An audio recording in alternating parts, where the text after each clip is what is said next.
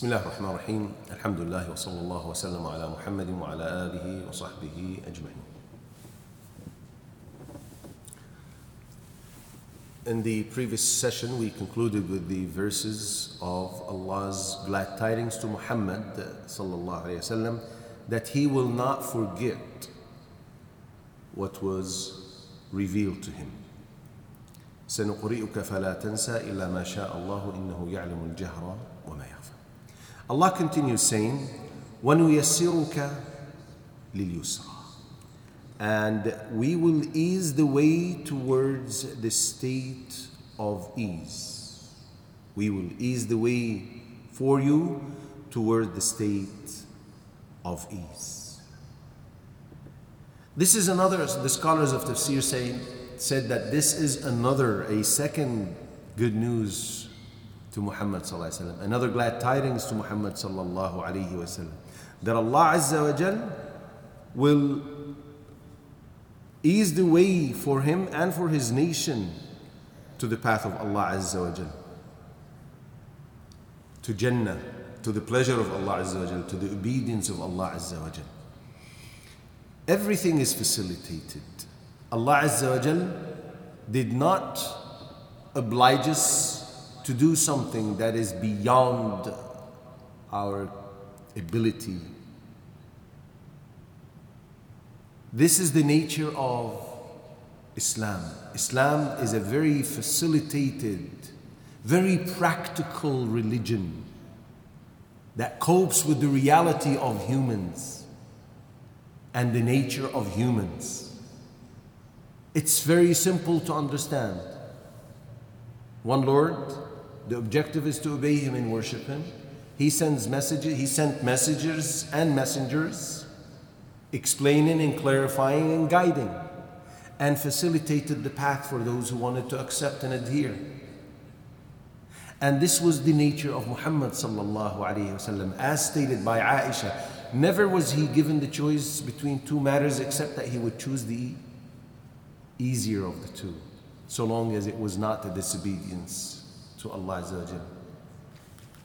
His life was a, an exa- a living example of this. He never rejected any food, for example, on, on the level of eating and drinking. He never rejected any food. He never uh, requested a certain type of food. Whenever he was served food, he would uh, eat it. If he didn't desire it, he would just refrain without saying anything. Right? Unlike some husbands. What is this? Don't you know how to cook? What? Don't we have salt today? Right? The Prophet ﷺ was, was not like that. He was a, a, a leading example of ease in all his matters and all his aspects of life. Sallallahu Alaihi Wasallam. Uh, Allah Azza wa Jal made this religion so easy. Listen to this narration that is reported by Al Bukhari and Muslim.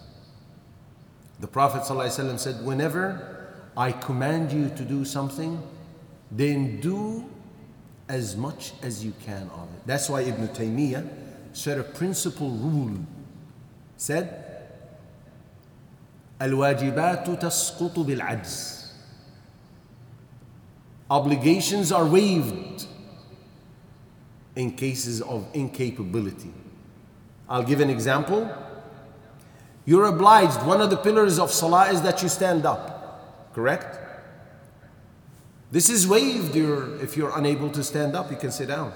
Well, what if you can't sit down? Then you can lie down. See how facilitated it is? To make worshipping Allah Azza wa easy, we will ease the way towards the state of ease. Everything is easy, everything is facilitated in Islam.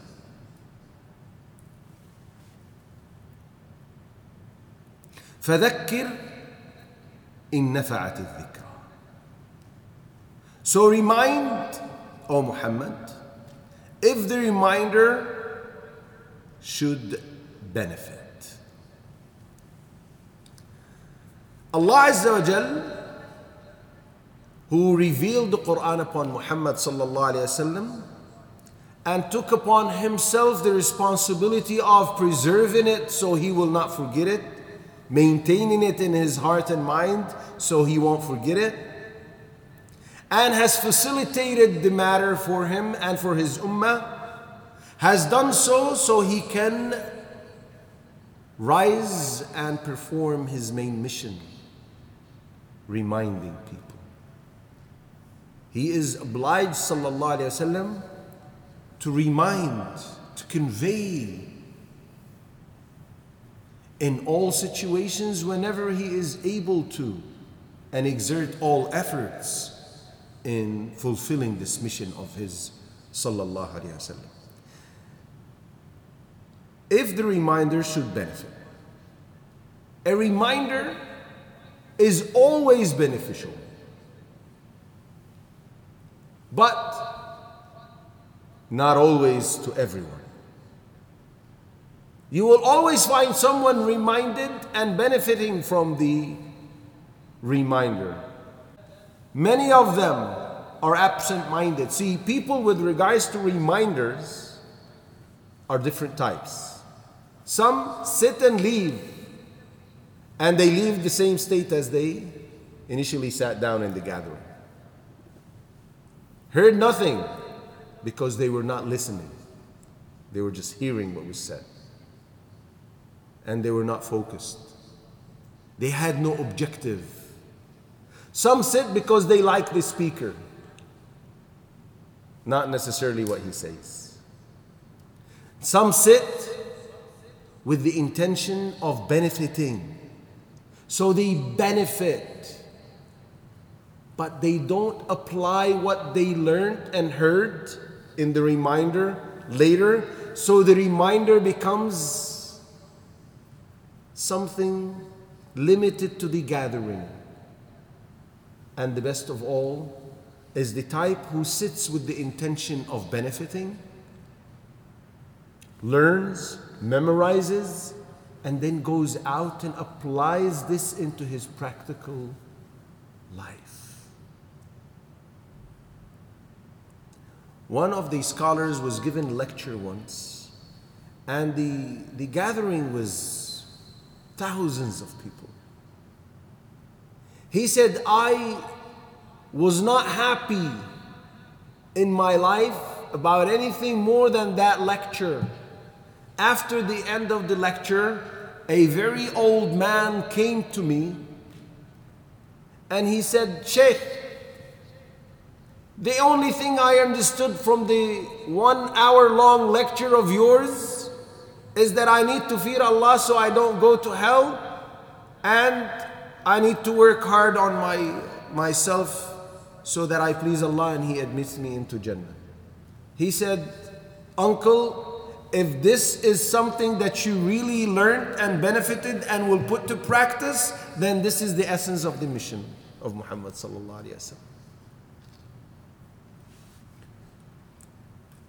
Now, people with as we said, with regards to uh, the reception to the uh, reminder, differ, and therefore their behaviors differ, and the consequence of that at the end will also be different when they see Allah Azza wa Allah gives the details of the types of people with regards to reminders.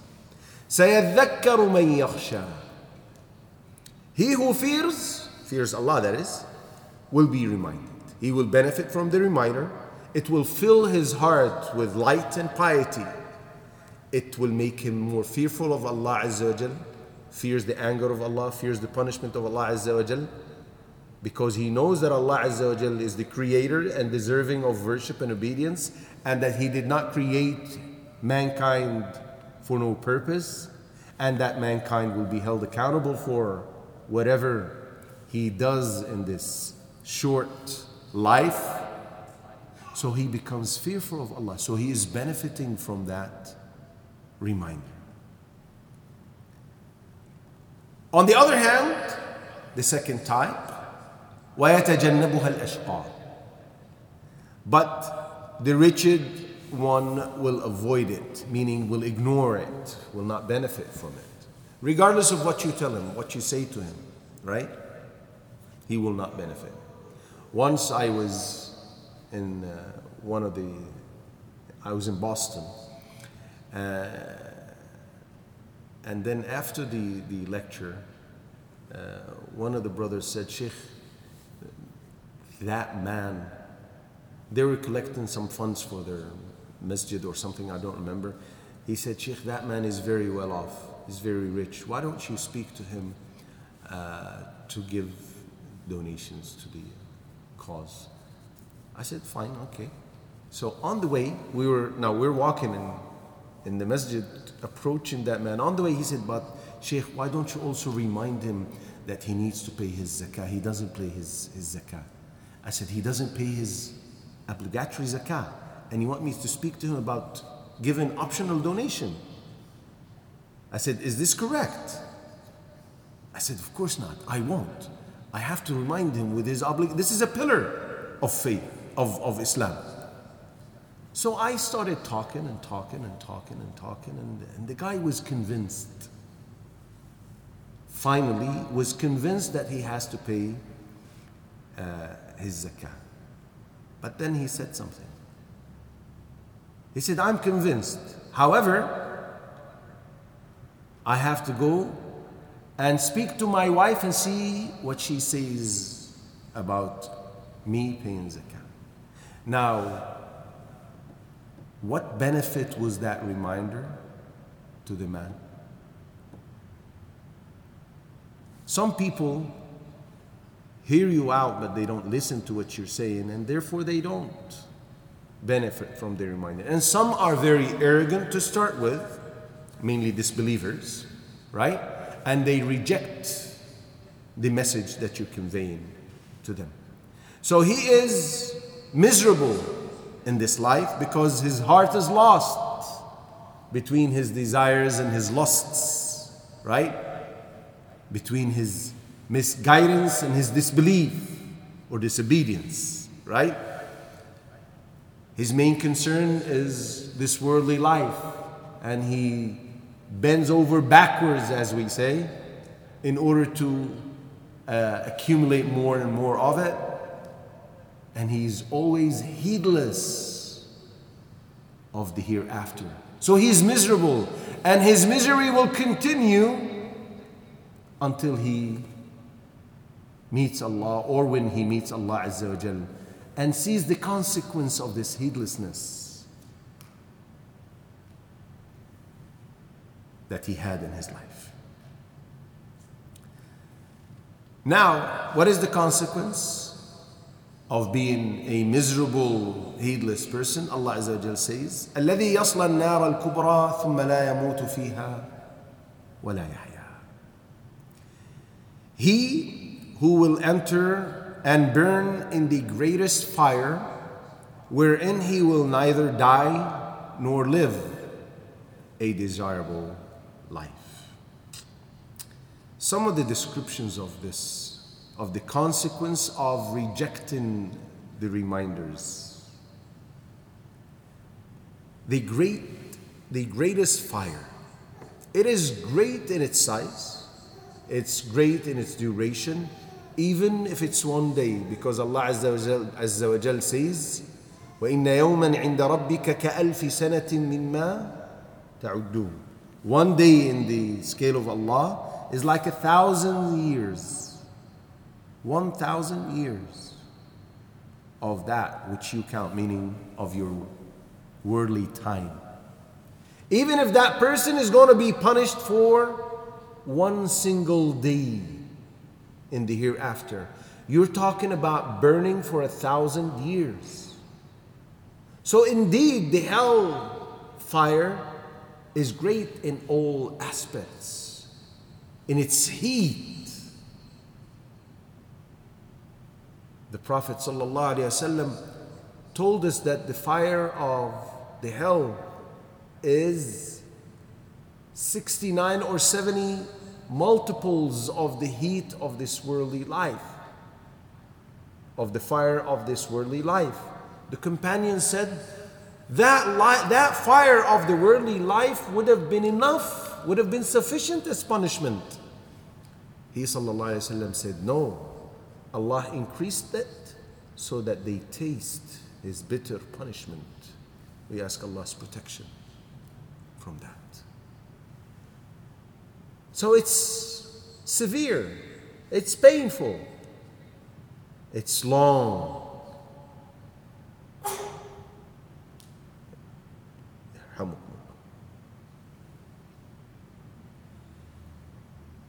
So he doesn't die. In that fire, he doesn't die to put an end to this misery and, and suffering. And nor is his living is something that's desirable and joyful. When he lives, he's punished. And the psychological punishment of him knowing that he's not going to die adds insult to injury.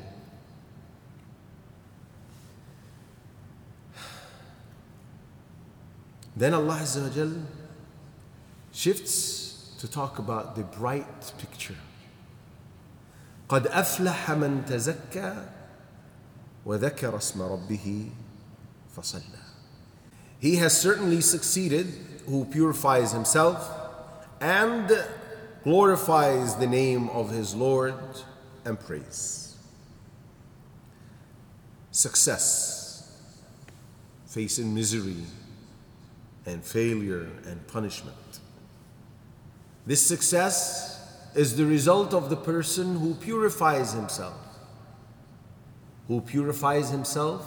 His heart from shirk, from disbelief, from pride and arrogance, from envy. Right? And who purifies his behavior from ill actions and from disobedience. And he continuously mentions the name of Allah and glorifies the name of Allah Azza wa Jal He's always mindful of the greatness of Allah Azza wa Jal in his heart. And that reflects on uh, his behavior. So he's always submissive to his Lord, especially when he prays. Some of us, as soon as they say Allahu Akbar in Salah, they have the tendency of processing all tasks of their lives, all the tasks in that period of the salah. What his wife needs, what his professor asked him for, what his boss is requesting as far as reports and this and that, right? What his child wants, what his car needs, what is missing in the refrigerator, anything and everything comes to mind as soon as he says Allahu Akbar. And then when he says Assalamu alaikum, his wife calls him on the way when he's about to reach the house. Did you bring milk? Oh, subhanallah, I forgot it. I remembered it in salah, but I forgot to go. Subhanallah. Sounds funny, but it's a very, very, very disturbing reality. It's very saddening, isn't it? That we don't hold Allah Azza wa Jal at high esteem by not glorifying Him in salah. So the one who glorifies Allah Azza wa at all times, that will reflect on his submissiveness to Allah Azza wa in all his behavior and particularly during Salah. He will live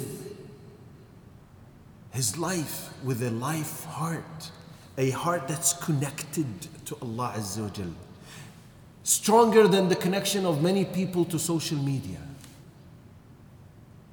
Isn't it unfortunate that we don't spend with Allah Azza wa Jal as much as we spend with social media, whether on mobiles or laptops? You see people driving and responding, right?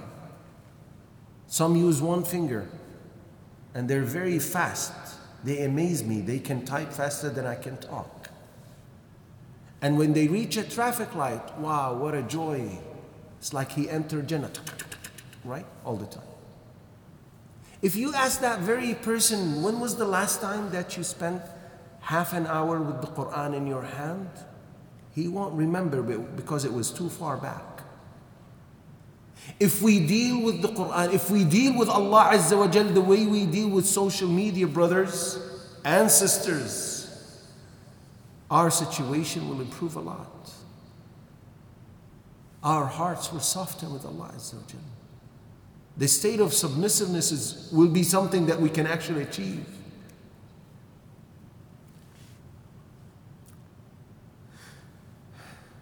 بل تؤثرون الحياة الدنيا Subhanallah.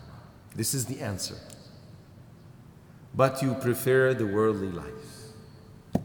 Here Allah Azza goes to speak to people about the reason behind their misery, the reason behind their heedlessness, and what makes them ignore or become indifferent or reject reminders altogether is that they favor this life, this worldly life, over the hereafter what we, we were just saying.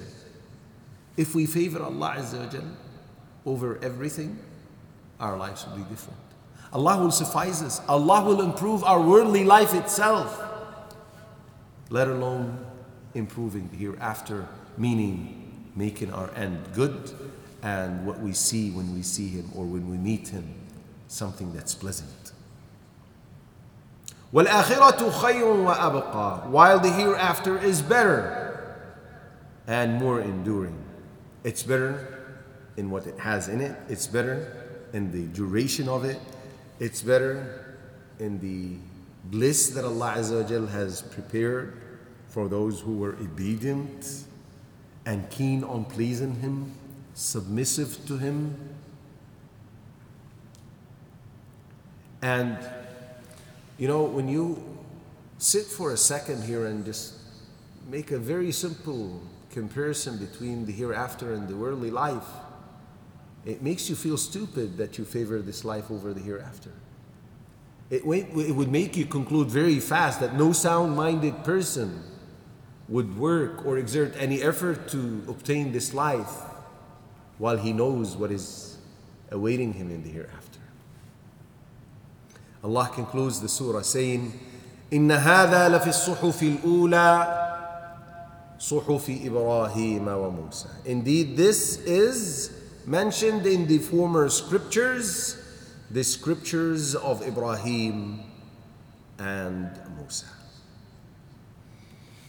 This is to indicate that this call, this faith, the belief in one in one deity, Allah alone, and Him alone deserving the worship. This is something that is old from the time Allah Azza wa started revealing to Ibrahim and to Musa alayhim as-salatu was-salam. The fact that when you purify yourself, you purify, you purify your heart, you will succeed is something that is mentioned there. And the fact that some people choose the wrong choice or make the wrong choice by favoring this life over the hereafter was also mentioned in these earlier scriptures.